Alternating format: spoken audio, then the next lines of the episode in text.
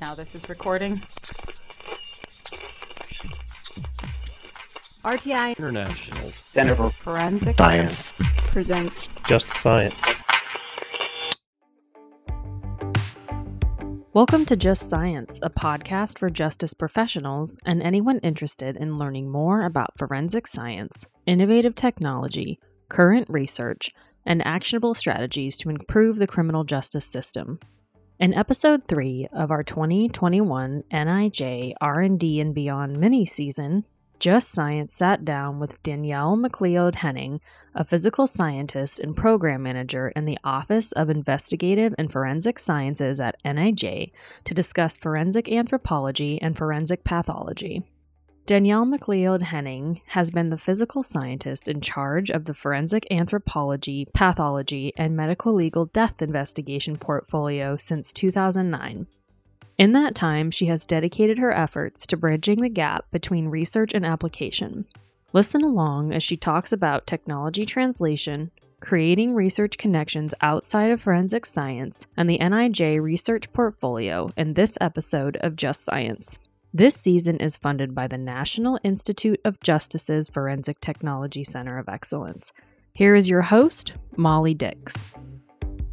Hello, and welcome to Just Science. I'm Molly Dix with the Forensic Technology Center of Excellence, a program of the National Institute of Justice. Today, I'm happy to be hosting Danielle McLeod Henning, a physical scientist who oversees NIJ's R&D portfolio that includes forensic anthropology, forensic pathology, and medico-legal death investigation. Danielle, welcome to the podcast. Thank you, Molly. It's my pleasure. So Danielle and I have worked together for a long time, but this is an exciting day to actually get to sit down and have some real conversation. So today, my hope, Danielle, is that we can dive into two areas of interest. One for me is how NIJ and you via your portfolio help bring technologies that have been developed in other areas beyond forensics and bring them into law enforcement and forensic applications. And the other I know this from, you know, the history of working with you, is your role in funding research that helps to bring science to those cases that are hard for law enforcement and society to deal with. And I think in, they've been called the ugly cases. So that said, I think let's back up and let's just kind of do a little introduction for our listeners in terms of your personal path, kind of where you are today as a program manager, and maybe some of the themes that you're most passionate about. Thank you, Molly. I've been at NIJ since 2006 but I've been in my current role as the physical scientist for our forensic anthropology, forensic pathology, related MDI disciplines in crime scene investigation uh, since 2009.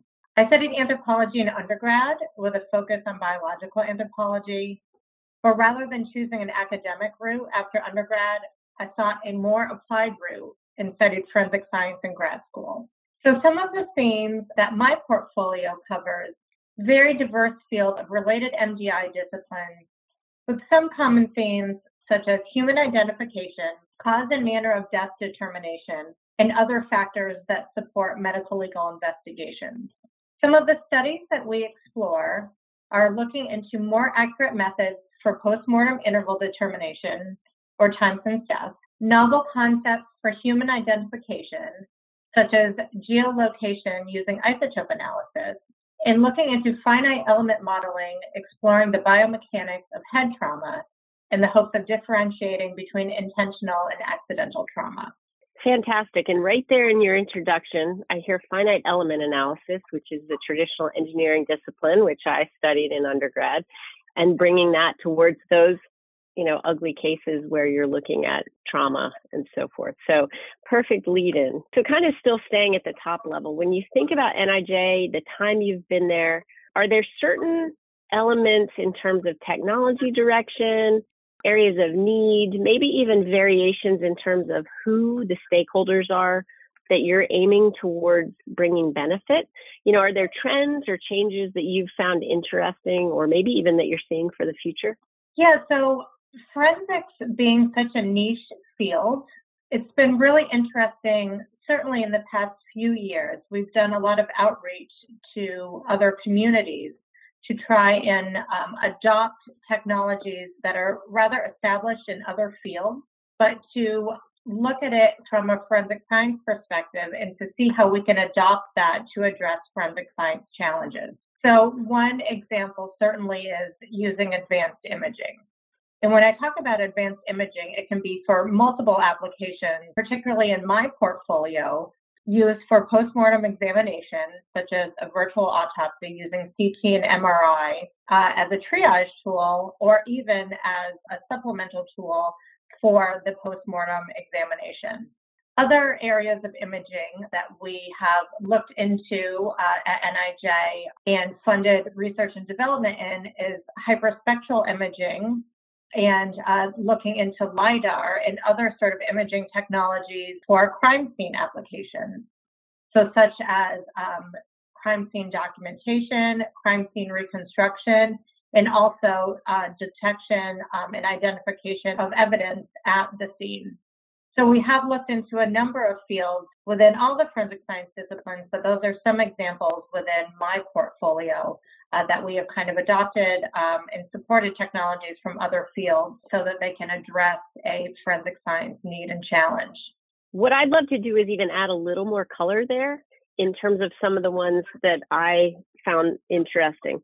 So you mentioned that advanced imaging, and when you think about CT and MRI, you think about the medical. It feels a little closer to forensics, but that that move towards hyperspectral is really intriguing with that technology coming out of JPL and NASA in the 1970s. And our team at RTI does a lot of work with NASA, so this is where, you know, I kind of geek out with you. And so that concept that you funded a mineralogist at Miami University, which I think I want to highlight this for all those listeners who are not in forensic science, but whose technologies can bring that kind of basis. And I think if I remember right, that was really aimed at taking his technology that he was using for minerals towards helping finding humans and remains.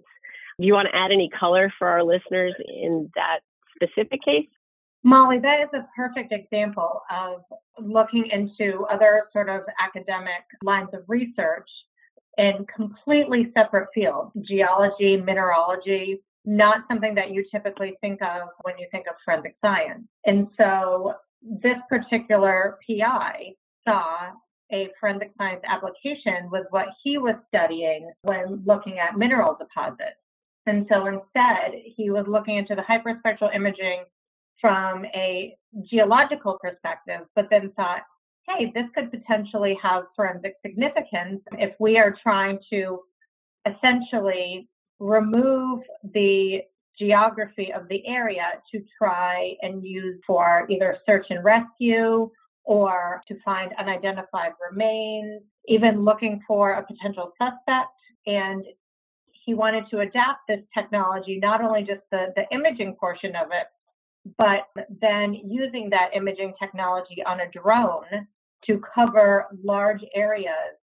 Are there ways, either in the past or even thinking towards the future, that you are actively or you kind of hope might happen in terms of pulling in those researchers that aren't forensic scientists but have those technologies that are enabling? Yes. So we've currently funded, in addition to uh, the geologists that we just mentioned. Um, I have funded in my portfolio biomechanical engineers, microbiologists, computer scientists, uh, imaging experts, just to try and, again, adopt within forensic science applications that are established in other fields. And it's really exciting to be able to look at the opportunities and just what is already out there, and what these experts are already doing, and how that can be applicable. For a couple examples that I wanted to bring up, particularly as I've mentioned before, biomechanical engineers looking at finite element modeling of the skull to try and determine fracture mechanics and forces applied that when you look at, you know, an infant that fell out of a crib, and what are the forces applied to cause you know a specific trauma versus some sort of intentional trauma that was imparted on that child.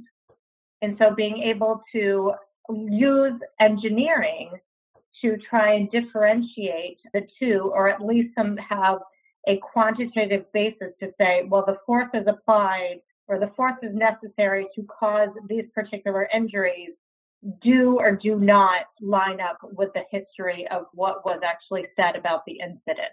Another area that we are looking at and that we um, have funded is looking into the microbiome. So, not only the microbiome of the decedent, but also looking at the microbiome of the environment around the decedent, including the entomological communities, and how each may interplay with each other to form a consistent time course. So this goes back to that question of postmortem interval or time since death, which is one of the most important questions at a death scene is when did this person die? And so NIJ has invested in research that's looking at novel techniques for postmortem interval determination that may be applicable across the geographies and the environment. And looking into the microbiome of the decedent uh, is one of those particular areas. Interesting. And so that's one of those kind of areas that's so hard where a child comes into the ER and there's a situation where you almost can be involved in helping relieve stress for a family that's already been through a lot to say, to help say this was an accident or this was not potentially. And I, I know you've also funded research towards genetic testing in sudden death investigations. And I feel like that fits in that same kind of space. You, do you want to share a little bit about that? Absolutely. So, although a death may end up natural, a thorough investigation is still necessary to rule out foul play and sudden and suspicious death, particularly in infants and children. Cause and manner of death in sudden fatal events involving infants and children, and the ability to be able to determine natural, accidental, and intentional continues to be a high priority need of the community. So we have funded studies uh, looking into genetic markers that may lead to a sudden fatal event. And this is what we coined the term molecular autopsy. So we have funded uh, studies with the New York City Office of the Chief Medical Examiner, as well as Harris County, to look into potential genetic markers that may lead to a sudden fatal event so we can really help to rule out any sort of intentional death um, and really help to address those undetermined deaths. This is great. So you follow technology, you recognize those opportunities to take a, a technology that's matured beyond forensic science and, and bring it towards forensic science. You're aware of the needs of the forensic community, law enforcement, ER doctors, medical legal death investigators, everybody who's who's in this world. And so the finite element modeling, you know, is kind of that exact overlap, right? It's it's both. But some are more towards the technology and some are more towards the user needs. When you think about your portfolio, you think about solicitations, maybe even how you review the grants that are proposed and select them.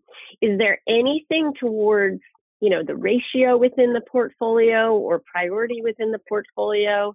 Is there anything kind of about that overlap or or technology versus need that I don't know is a guiding principle for you? As the Research Development and Evaluation Agency of the U.S. Department of Justice, NIJ uses science to address the needs of our practitioner community and our state and local stakeholders. So that is really our, our first priority when it comes to making our funding decisions. We look at our entire portfolio to see what the body of knowledge is that we currently have. And that doesn't mean that we don't want to continue in those investments because the beauty of R&D is that you never know what's going to happen in the future and you want to be able to have replicability and reproducibility within our research and development portfolio. So we look at a number of factors. Of course, needs, um, addressing needs of the community being being one of the most important. We also have subject matter experts that we bring in from the field to aggressively review these proposals based on a number of criteria. So we use a lot of factors when we're making our funding decisions but we really want to ultimately make sure that we are addressing the needs of our stakeholder community.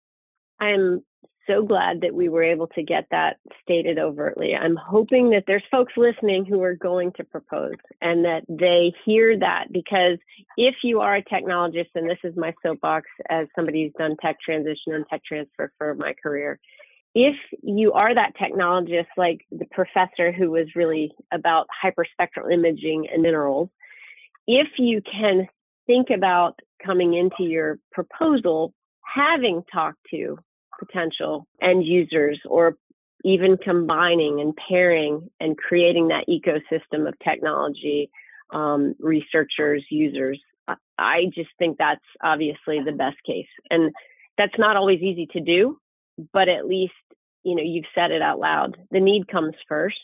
And that's just great. I'm glad we were able to get that out there. And I just I want to point out from what you just said that we we purposefully keep our forensic science R&D solicitation very open and broad because we don't want to pigeonhole ourselves and we don't know what's out there in regards to technology applications for forensic science or what could be out there in other academic fields that could address a forensic science need. Could potentially be paradigm shifting so we absolutely want to keep everything broad uh, so that we make sure that we are doing the best for our stakeholders and getting top-notch application proposals from a variety of uh, disciplines and fields. Great.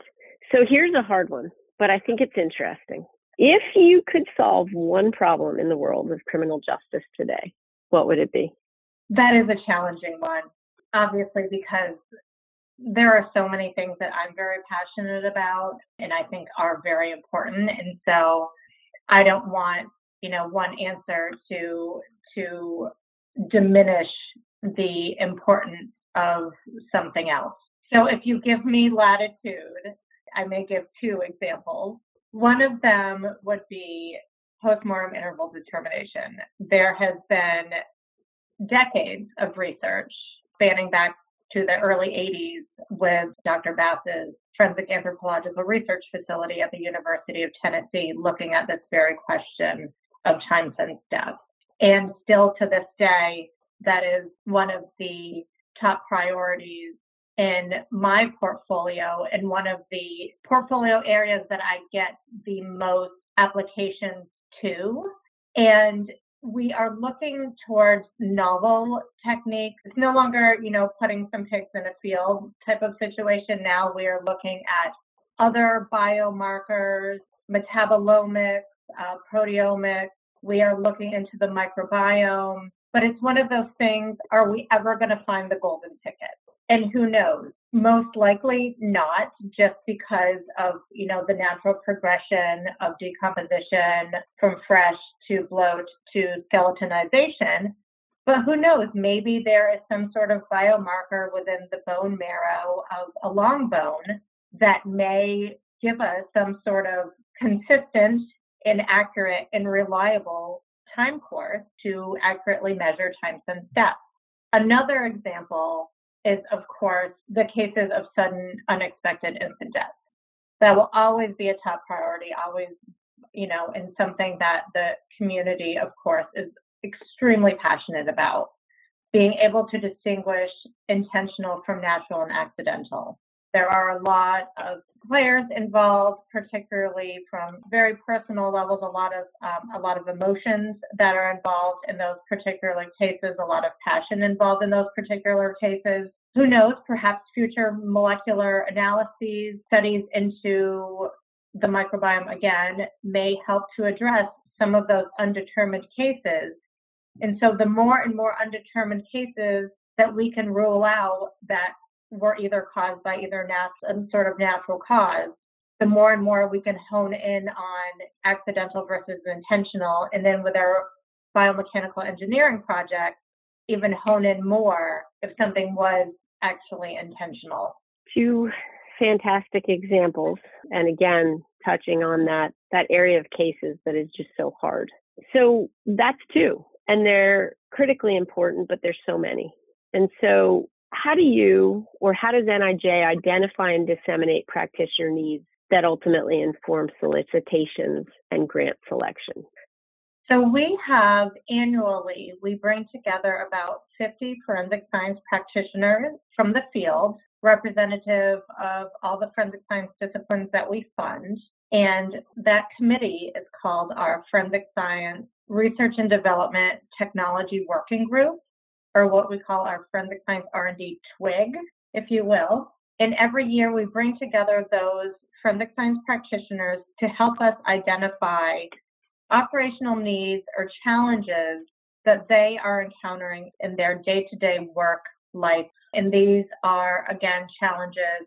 It might be better, faster, cheaper technologies to do this. It might be more research studies into that. So again, it covers all forensic science disciplines. We have what we call our sub-twigs or sub-technology working groups that each of the four research and development physical scientists at NIJ manage. So the particular one that I manage is within the medical legal death investigation and crime scene investigation realm. So I have forensic science practitioners, I have crime scene investigators, I have forensic anthropologists, forensic pathologists, and medical legal death investigators, as well as forensic odontologists that I bring together to help me to identify what are those challenges that you are encountering in this field. So then I can use that when we are evaluating proposals to see if those proposals can actually address those needs.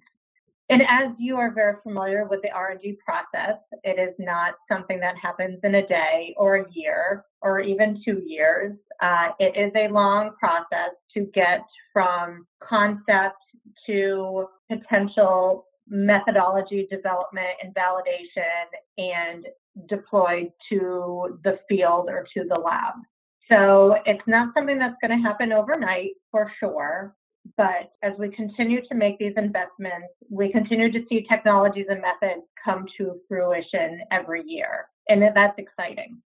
That's great. So these these twigs or technical working groups are your connection to the community to really revisit and refine the needs and challenges. Are there resources that you would recommend grantees, especially those not in the forensic science community, use to kind of dive in on those needs and challenges? Yes. So our twig needs are all posted on the web.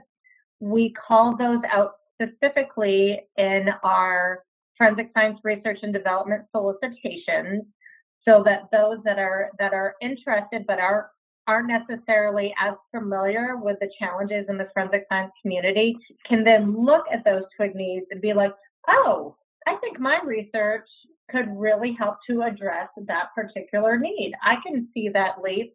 I think I'm going to apply this year. So yes, so we post those needs to the NIJ website.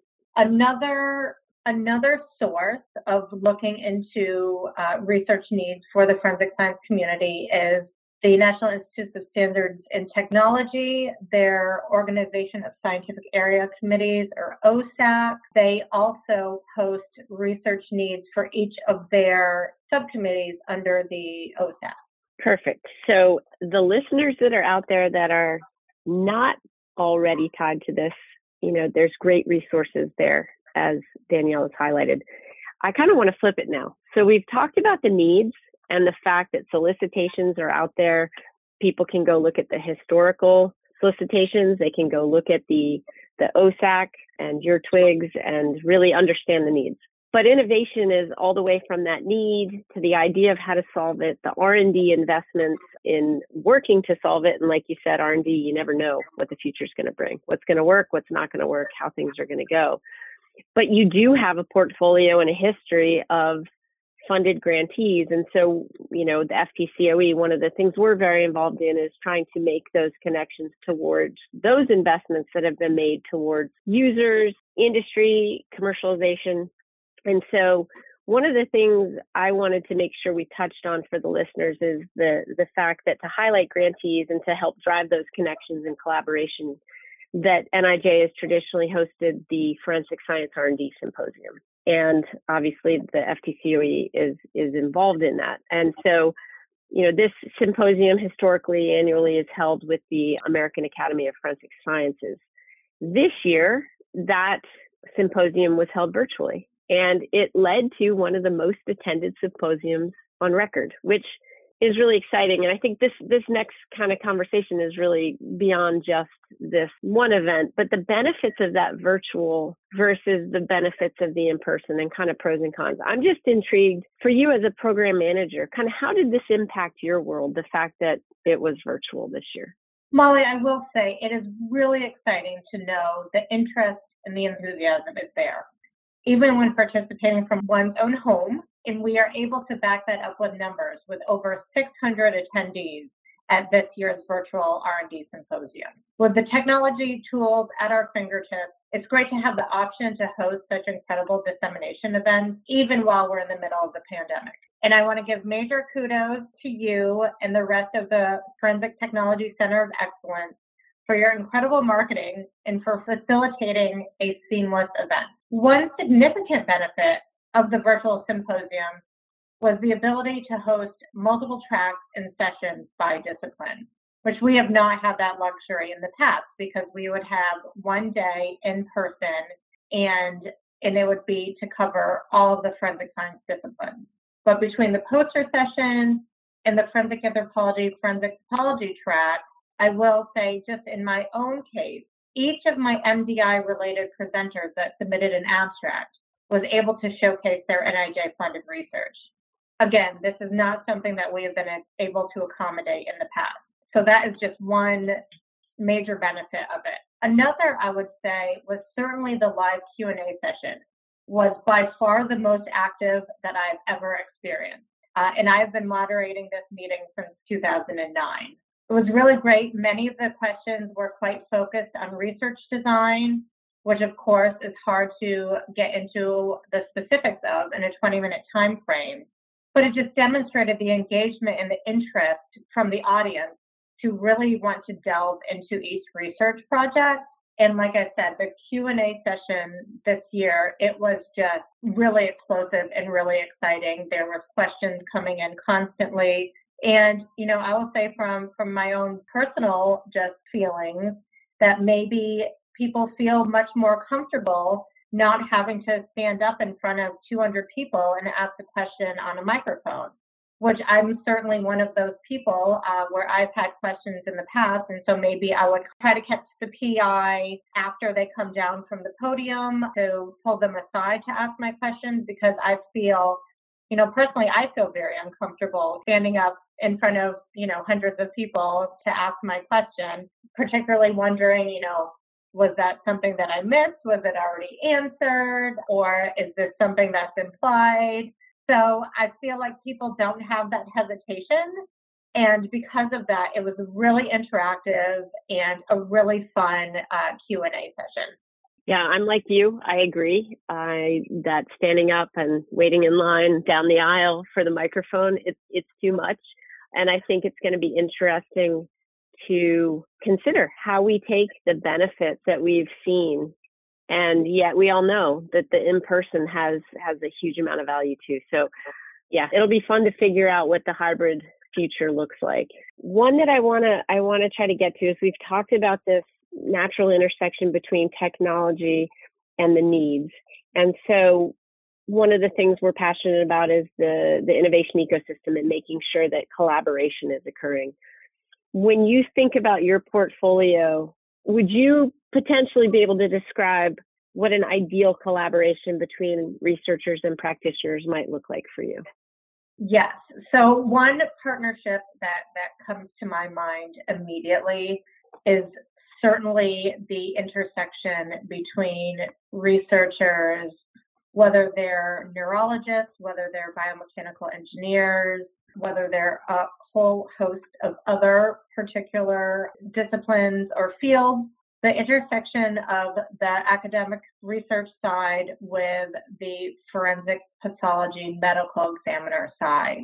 So having that intersection, because if, if it's medical research, a lot of it is done on living individuals. Not a lot of it is done on dead people and you know what happens to a person after they die or why they died. A lot of it is to is research into how to prevent people from dying, such as you know cancer research or you know obviously the research that's going on now for COVID-19 and what was done for the vaccination development. a lot of research is done to prevent death, but not a lot of research is looking into, okay, this person died, why and how, and trying to build that intersection between, you know, the academic research side and the medicolegal death investigation, medical examiner, coroner, forensic pathologist side. That is a really uh, great partnership. One example I would say is the University of New Mexico Office of the Medical Investigator is basically the ideal situation because the Office of the Medical Investigator is housed within the University of New Mexico. And so it's kind of the best of both worlds. And it's also one of the major reasons why our forensic pathology portfolio, a lot of the awards have gone to University of New Mexico OMI only because there aren't a lot of applicants that we receive in that area just because most forensic pathologists can't do research. They're doing so much casework that they don't have the ability to do research. And so, because OMI has that tie with the university, they have um, a research side as well. Perfect. So, getting on my soapbox, I'll just say to all of you who are thinking about proposing, you know, do remember kind of that idea to impact pathway. Think about who you are, what you're good at, what you're not good at, who within the innovation ecosystem in terms of federal, university, corporate, foundation might be interested, have resources, needs, try to try to build the story. And and there are resources on the forensic technology center of excellence about that transition path. There's some guidance documents that can help you think about it. Okay one last question. Anything you want to share about what's next for your portfolio? As you know the beauty of r&d is that the possibilities are endless and so who knows what the future may bring like i said earlier in regards to pmi are we going to find that golden ticket in regards to imaging technologies. Now, you know, we have MRI and CT, we have hyperspectral, we have ALS. Who knows in the future what imaging technologies that perhaps we adopt from other fields transition into forensic science will be able to tell us. You know, maybe it's going to be an imaging technology that finds blood at a scene and is able to give you know a positive identification for blood versus some other either body fluid or you know perhaps uh, one project that we have funded looked into the difference between blood spatter and blowfly feces, which can sometimes mimic what blood spatter looks like at a scene. And so, you know, maybe there'll be some sort of technology that'll come down that will will be able to look at these particular things and be able to give you, you know, not just a presumptive uh, answer, but a uh, confirmatory answer. So again, you know, the possibilities are really endless and it's exciting. We have funded a number of studies in microbiome that are looking, like I said, from both the medicolegal death investigation perspective with time since death, but also looking at the microbiome of different soils for trace evidence and other sort of forensic applications. But later on down the road, maybe microbiome will be looked at, and we've had some preliminary studies in this area looking at microbiome for cause and even manner of death determination. So it's it's exciting. There's so much opportunity, and again, possibilities are endless. So it's exciting to see what the future holds. It is exciting. And so I would just love to remind anybody listening who thinks that, you know, you have research and development ideas to consider the solicitations that come out of NIJ. And also if you are an existing grantee and you're struggling on that path towards impact, don't don't be shy. Please reach out to the Forensic Technology Center of Excellence. So that's all the time we have for today. I'd like to thank you, Danielle, for sitting down with Just Science and discussing your R&D portfolio and your wishes and hopes for the future. So thank you.